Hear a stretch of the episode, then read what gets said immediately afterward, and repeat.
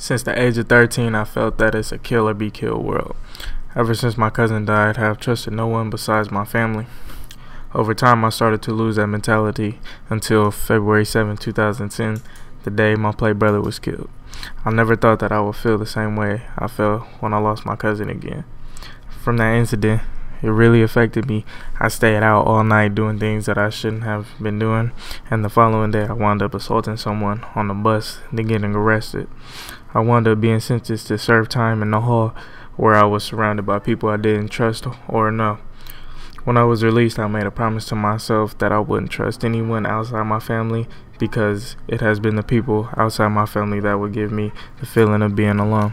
My name is Nelson, and this is a commentary from Adobe Youth Voices, and it was produced at the South San Francisco Intel Computer Clubhouse with additional support from AVID, the Boys and Girls Club of North San Mateo County, and the Miranda Lux Foundation.